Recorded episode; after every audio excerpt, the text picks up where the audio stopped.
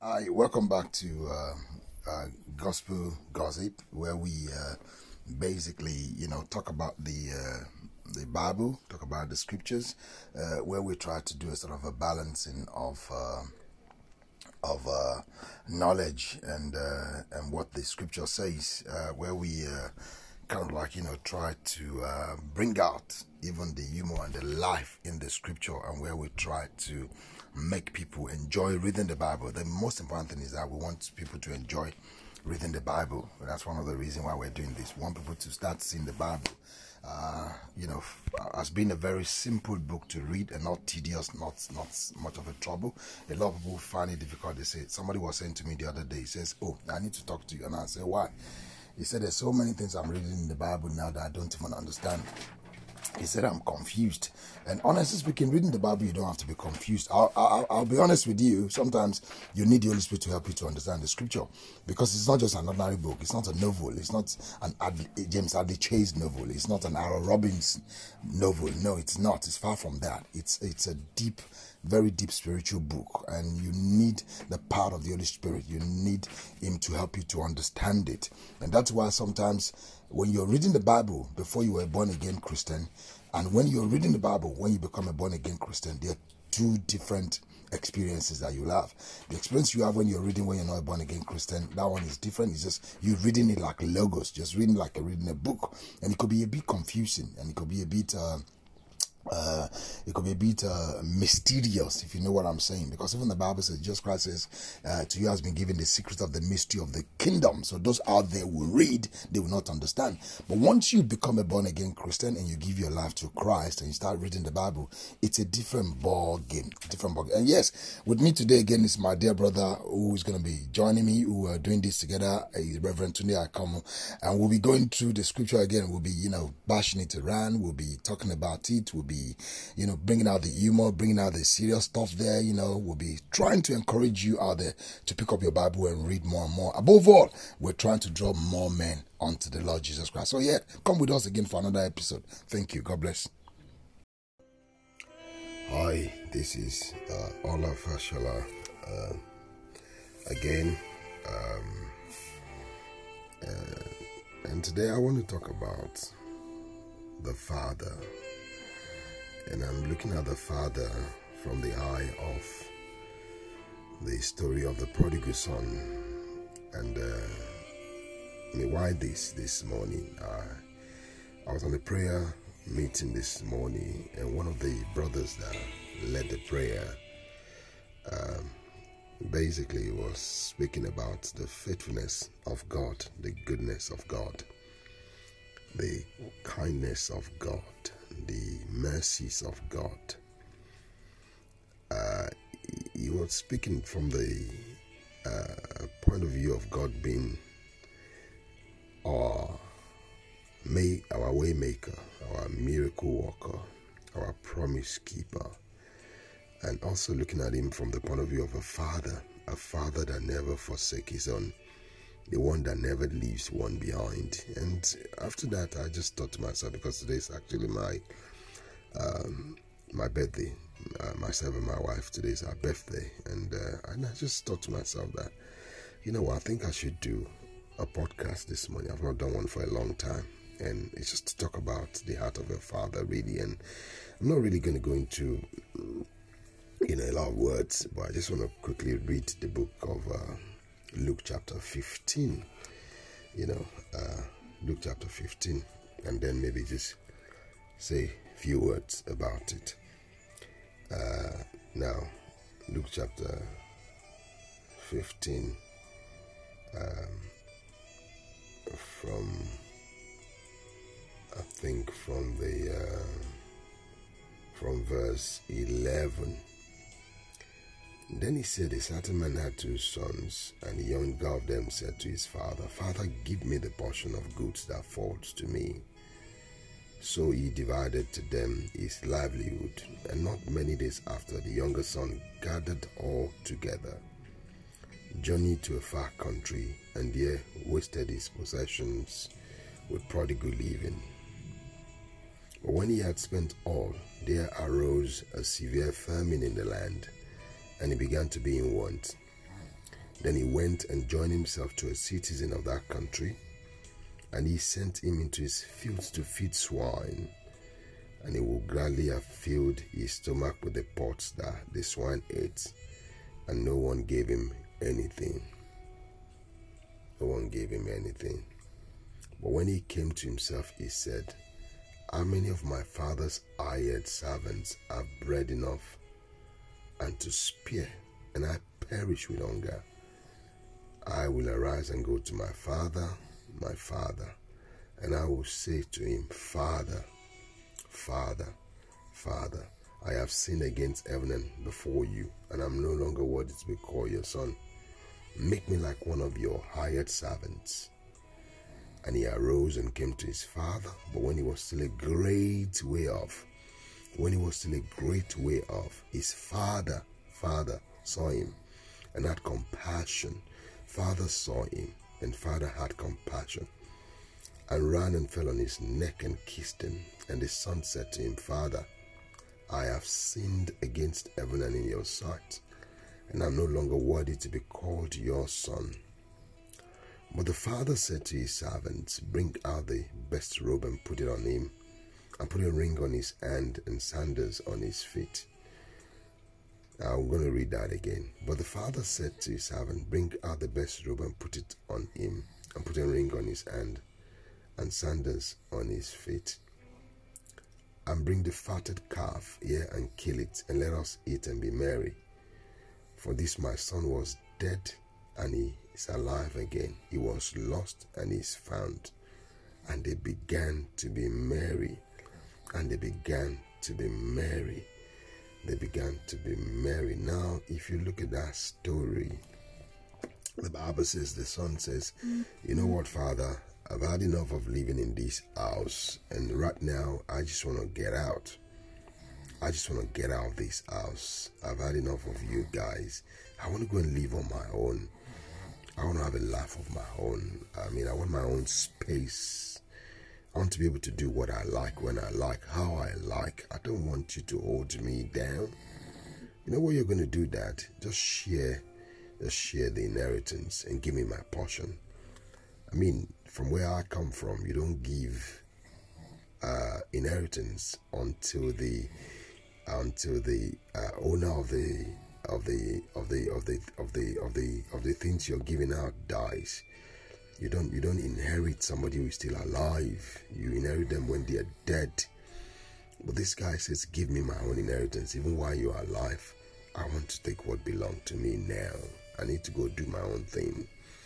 I need to go do my own thing. And the father did not argue. The father did not resist. The father did not say no. The father did not push back. The father said, No problem. You know what? No problem. I am going to give you that which you ask for. I'm going to give you that which you ask for. I'm going to give you uh, I'm going to give you the portion of your inheritance. Like you said, I should give you, no problem at all. And so he gave him his portion of inheritance, and this guy went away. What a pain it will have been in the heart of the father. What a disappointment it will have been. Oh boy, I can imagine how the father felt when the son decided to do that. Sometimes when my children do something that is below my expectation or I feel disappointed, it hurts my heart.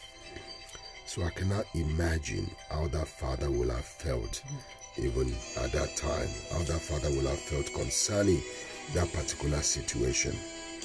But you know what? The father did not give up hope on the child. The father did not stop loving the child for that single action of foolishness. The father, basically, according to what some people will explain to us about this story, the father actually watched the son go from the window of his house and never stopped waiting for him to come back again. So even though the son left, the father was still loving the son, and the father was waiting, was waiting, stood by the window, watching out every day, every hour, most likely when he's awake, to see if the son will come again through that road which he went away. The father loved the son so much so that yes, he gave the inheritance. Yes, he gave everything away to the son, and the son decided to do what he did to be foolish. But the father did not give up on the son. Oh, come on. The father continued to love the son after the son had made such a massive, major, uh, uh, uh, uh distorted decision. A, a decision that was just the, the, the, the, consequence of that decision, as we read in the Bible, was grave. It was just it was just completely and totally foolish. But that's the way we see it. But the father, for the father, the love of the son was still in the heart of the father. So the father kept watch. And how do I know the father kept watch, waiting for the son to come back home? I know because the Bible says as soon as the son, you know, showed up from far away, the father knew his son. The father, this guy at this point, I'm sure, will not be looking robust, looking lovely and nice anymore because he had suffered. And he's just coming from a place where he has suffered. So, most likely, lost some weight, not looking good. Maybe his dress is not as good as he used to be. So, his uh, appearance obviously will have been completely changed due to the circumstances that he threw himself into. But the Bible says the father noticed the son from afar and the father said, Wow, that is my son coming. And the father was filled with joy when he saw the son. The father was filled with joy when he saw the son. The father was elated. The father was happy. The father was was was was filled with euphoria. The father was excited to have this child back, despite the foolishness of the child, despite his behavior, which is completely and totally unacceptable I mean, sometimes when you ask for inheritance from your parents when they're still alive, they'll say, Are you wishing that I die? But this father still continue to love this child. Now, I'm mm. just looking, I say, my best description of God as a father in the Bible is suddenly expressed in this book of Luke, chapter 15, from verse 11. There's nothing else that you can say about the heart of a father than what we just read in the book of Luke, chapter 15 from verse 11. A father who will not give up, that is God. A father who loves us to the end, that is God.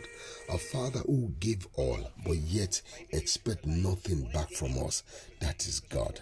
A father who showed himself to be faithful in all that concerns our life, that is God. A father who is faithful in all his ways, that is God. A father who showed himself to be God in everything, that is our God. A father that never leaves, that never forsakes. A father that never abandons. A father that comes searching for us even when we've been bad. When we've been bad. A father still come to look for us. Is even when you leave his presence, he's always looking out for when you're gonna come back is looking out for when you're going to come back. He's an amazing God. He's a faithful Father. He's our way maker. He's a miracle worker. He's a promise keeper. He's the ancient of this. He's the I am, the I am, the one that clothed us when there was no cloth. When we were naked, He covered our nakedness, covered our shame. The one that keep us and uphold us by His righteous right hand and by His generous spirit. That is our God, the one that never leaves or forsakes us. When everybody says no, He's always there for us. The one that keeps us through the years of our lives. Every year He keeps keeps us alive. Every month He keeps us alive. Every week is there with us. Every day our God sustains us. Every hour is so much available for us and every second every minute our god is on our side all the time. You see one thing about god which is so beautiful when you look at from in, in from the uh, point of view of the heart of the Father is He doesn't give up on us. A lot of us give up on our uh, on our children when they're wayward, when they're not doing what we want them to do, when they're not following in our way. We've seen people saying, "I will disown my child. I will not. I will not. You will not. You will not. You will not be my child anymore," and so on and so forth. But for for God God does not do that. God loves us. He loves us and He loves us unconditionally. He's indeed our Father. And today, as we celebrate our birthday, I'm just putting this out here to say, look, don't worry yourself if you feel you're not loved by anyone. Don't worry yourself if your biological father has not been a father indeed. Maybe he's abused you in one way or the other. Listen, there's a father that loves you. There's a father that you're so important to that He will do anything. He will do anything, anything whatsoever for you. He never gives up on you, no matter how bad you are. No matter how foolish you are, no matter what you have done, he never gives up. His love for you is unconditional. That was why he gave his son. You can see the Bible says there that this child was given everything he wanted, given the inheritance. Father gave him everything. Just like that, God gave us the Son, Jesus Christ. And yet, some of us still mess up. But all we need to do is just come to our senses, come back home come back home because you know what? He's always waiting. He's always waiting. His arm is always open wide to welcome us back home. He doesn't give up on us. He doesn't say, That is it. I'm not having him anymore. No, you should get away from my sight. I don't want to see him anymore. That's not our God. He waits for you. He wait for you. All you need to do is just turn right now and come back home to Him. No matter what you're going through, remember, even if no one helps you, if you don't see His hand, His heart is loving you. He's loving you. And you know what? There to help you.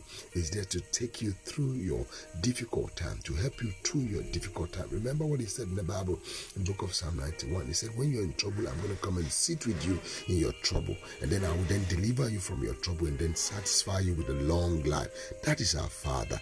That is the Father I'm talking about. And so, if you're feeling unloved today or you feel disappointed by anyone, always remember that there's somebody who will never disappoint you, somebody who will love you regardless of who you are or what you do. And so I just want to share this with everybody just to encourage somebody whose heart is failing, who's feeling unloved, who's feeling uh, uh, unappreciated, who's feeling that there's no one there for me. No, no, no, no, no, no. The Father is there, always waiting for you. Just go to his sweet embrace now. Go into his sweet embrace. Let him hold you. Let him give you a beer hug. Let him, let him just, you know, just sit on his lap. Just hold on to his leg. Just look into his eye. See the love in his eye. See the love in his eye. Because you know what? If nobody loves you, he love you. That prodigal son did not deserve to be loved anymore. But yet, the father loved him. You know what? The father didn't only say love him, the father put it into practice. He threw a party he changed his garments. He changed the garment of the prodigal son. He said, Put a ring in his hand, put a new garment on him, throw a party, bring the best uh, uh, cow in the house and kill it, slaughter it, make a party, throw a lavish party. Don't spare any expenses. For who? For this guy, this foolish guy? Oh come on, that's the way it, it, it is with God for with for you and me. When you come back home, the heaven rejoices. They throw a party on your behalf. There is great elation, great excitement in the heavens when you return back home. That's how special you are. Mm. So always remember that. No one, no one, no one can despise you. No one can can can make you feel like you're not loved because you know what? The Father love you, love you enough to give everything for you, including his only begotten Son. So, my brother, my sister, if you're not feeling the heart of the Father this morning, remember God. Remember God. Remember God. Just go back to Him right now. Just go back to Him. He's waiting. His hands are waiting. No matter what it is, you know what? Go back to Him. Tell Him how much you love Him and wait to listen because He will also say back to you how much He loves you. Thank you for uh, listening to my podcast today. Again, guess what? It's me again. Uh, the man that gives you the gospel gist, uh, Ola Fashola. And uh, I hope this has been a blessing to someone today. And I just want to pray for anyone out there who is feeling unloved, who is feeling unappreciated. I just want to pray that the love of the Father will be poured to your heart and that you begin to experience the liquid love of God over your life. You will see God in a new dimension and a new light, and His grace will just flow, overflow actually, even for you. In the name of Jesus. Father, we, we thank you. We bless you, Lord, in Jesus' name. Thank you, everybody. Thank you for listening to this. Bye.